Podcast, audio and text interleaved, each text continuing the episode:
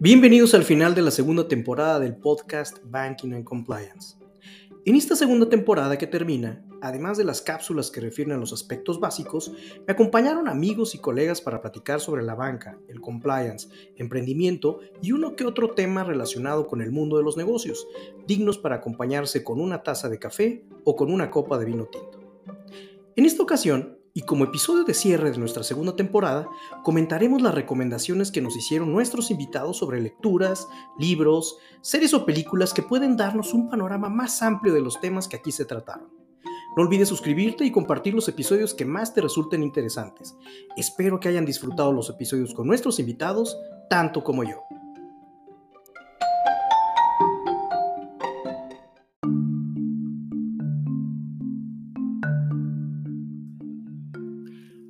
En efecto, a lo largo de esta segunda temporada tuvimos 12 invitados en 11 distintos episodios que además de habernos compartido temas interesantes en el ámbito de su especialidad, nos compartieron algunas recomendaciones de libros, lecturas y películas para quienes estamos interesados en adentrarnos cada vez más en estos temas. Nuestros primeros invitados, Denise Hernández y Carlos Ábalos, quienes hablaron sobre la banca privada y banca empresarial en el episodio número 13, nos hicieron recomendaciones bien interesantes. Denise nos comentó que una gran película es The Big Short, La Gran Apuesta, que trata sobre la realidad de los fondos hipotecarios y los créditos subprime en la crisis financiera de 2008. Por su parte, Carlos menciona un clásico, el libro de Padre Rico y Padre Pobre de Robert Kiyosaki, sobre todo por el tema de libertad financiera y de, y de película su favorita es El Lobo de Wall Street, que refleja cómo se maneja la bolsa. En el episodio 15, donde platicamos sobre riesgos con Alfredo Origel, nos recomienda el libro An Introduction to Banking y The Principles of Banking, ambos del autor Murray Chaudhry. Como película, también coincide con Denise que The Big Short, la gran apuesta, te da las diferentes perspectivas del sector financiero que tienes en el día a día.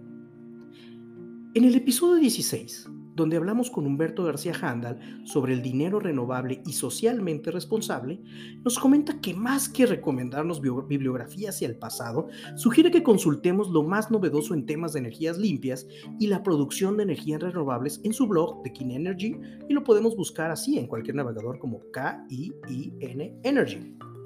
Un episodio muy interesante fue el episodio 18 relativo a finanzas sustentables, donde tuvimos de invitado a Rodrigo Manrique.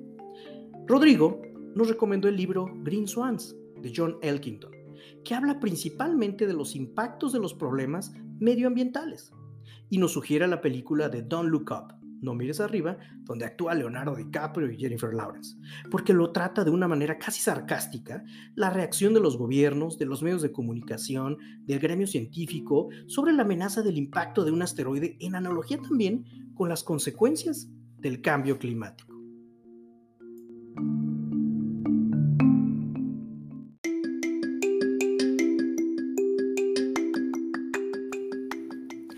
Hablando de integridad y de compliance, nuestra invitada Adriana Peralta nos recomienda el libro de Fernando Sabater, Ética para Amador.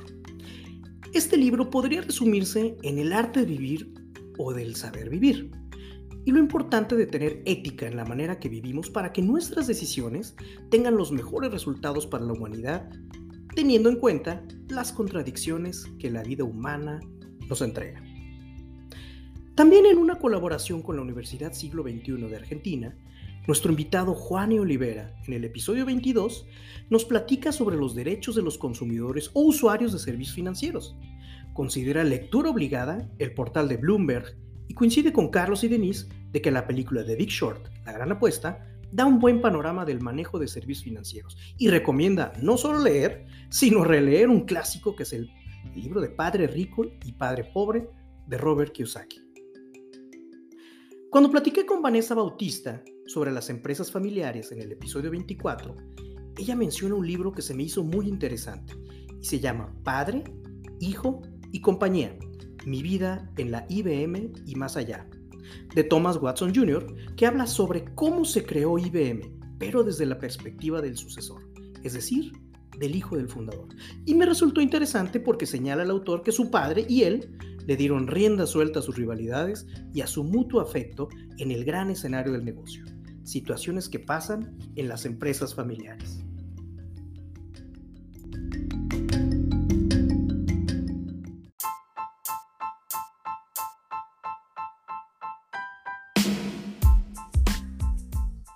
En una interesante conversación, Sergio Asensio en el episodio 25, que nos habla de su experiencia como empresario y legislador, nos recomienda El inversor inteligente de Benjamin Graham, y esto como la Biblia del tema financiero.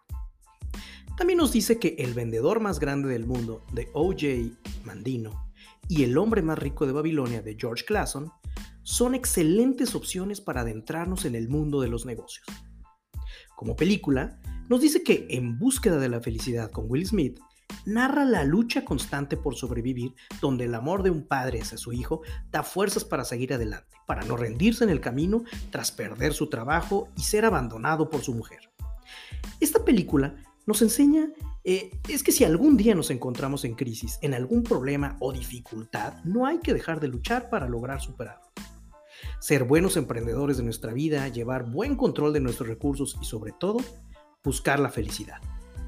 Además, Sergio coincide con otros invitados en que la película The Big Short, La Gran Apuesta, con Christian Bale y Brad Pitt, es un imperdible para el mundo financiero.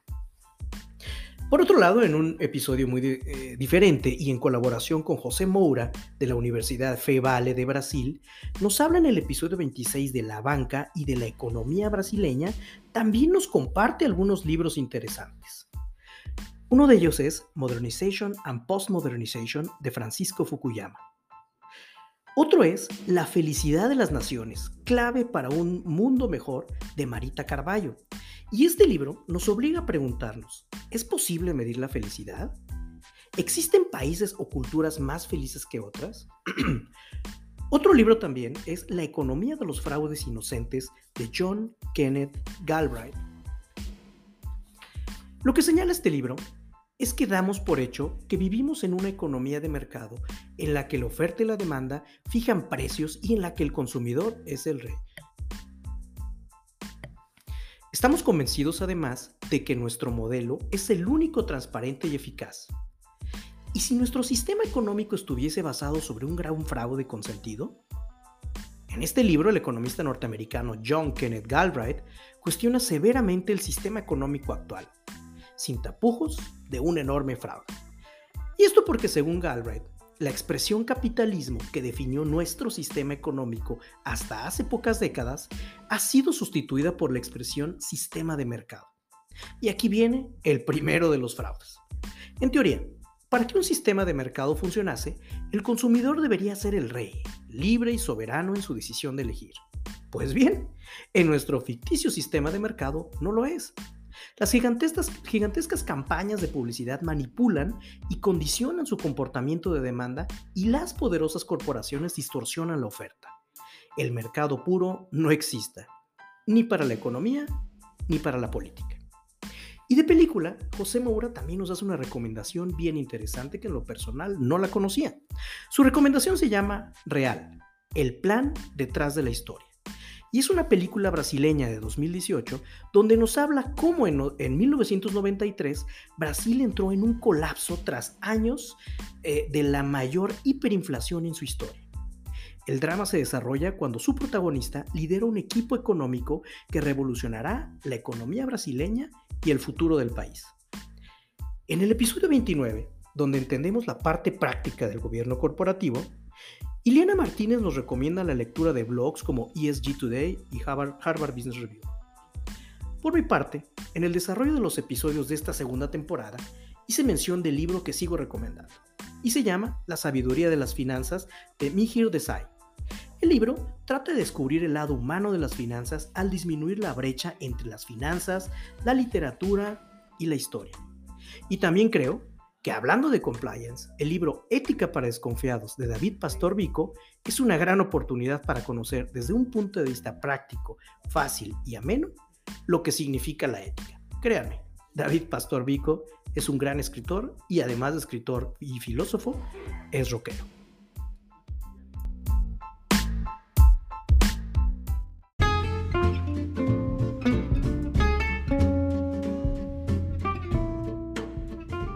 Sin duda, esta segunda temporada estuvo llena de experiencias y consejos de nuestros invitados, quienes nos compartieron esos libros, lecturas, páginas y películas para que podamos estar más involucrados con temas que se han tratado en este podcast.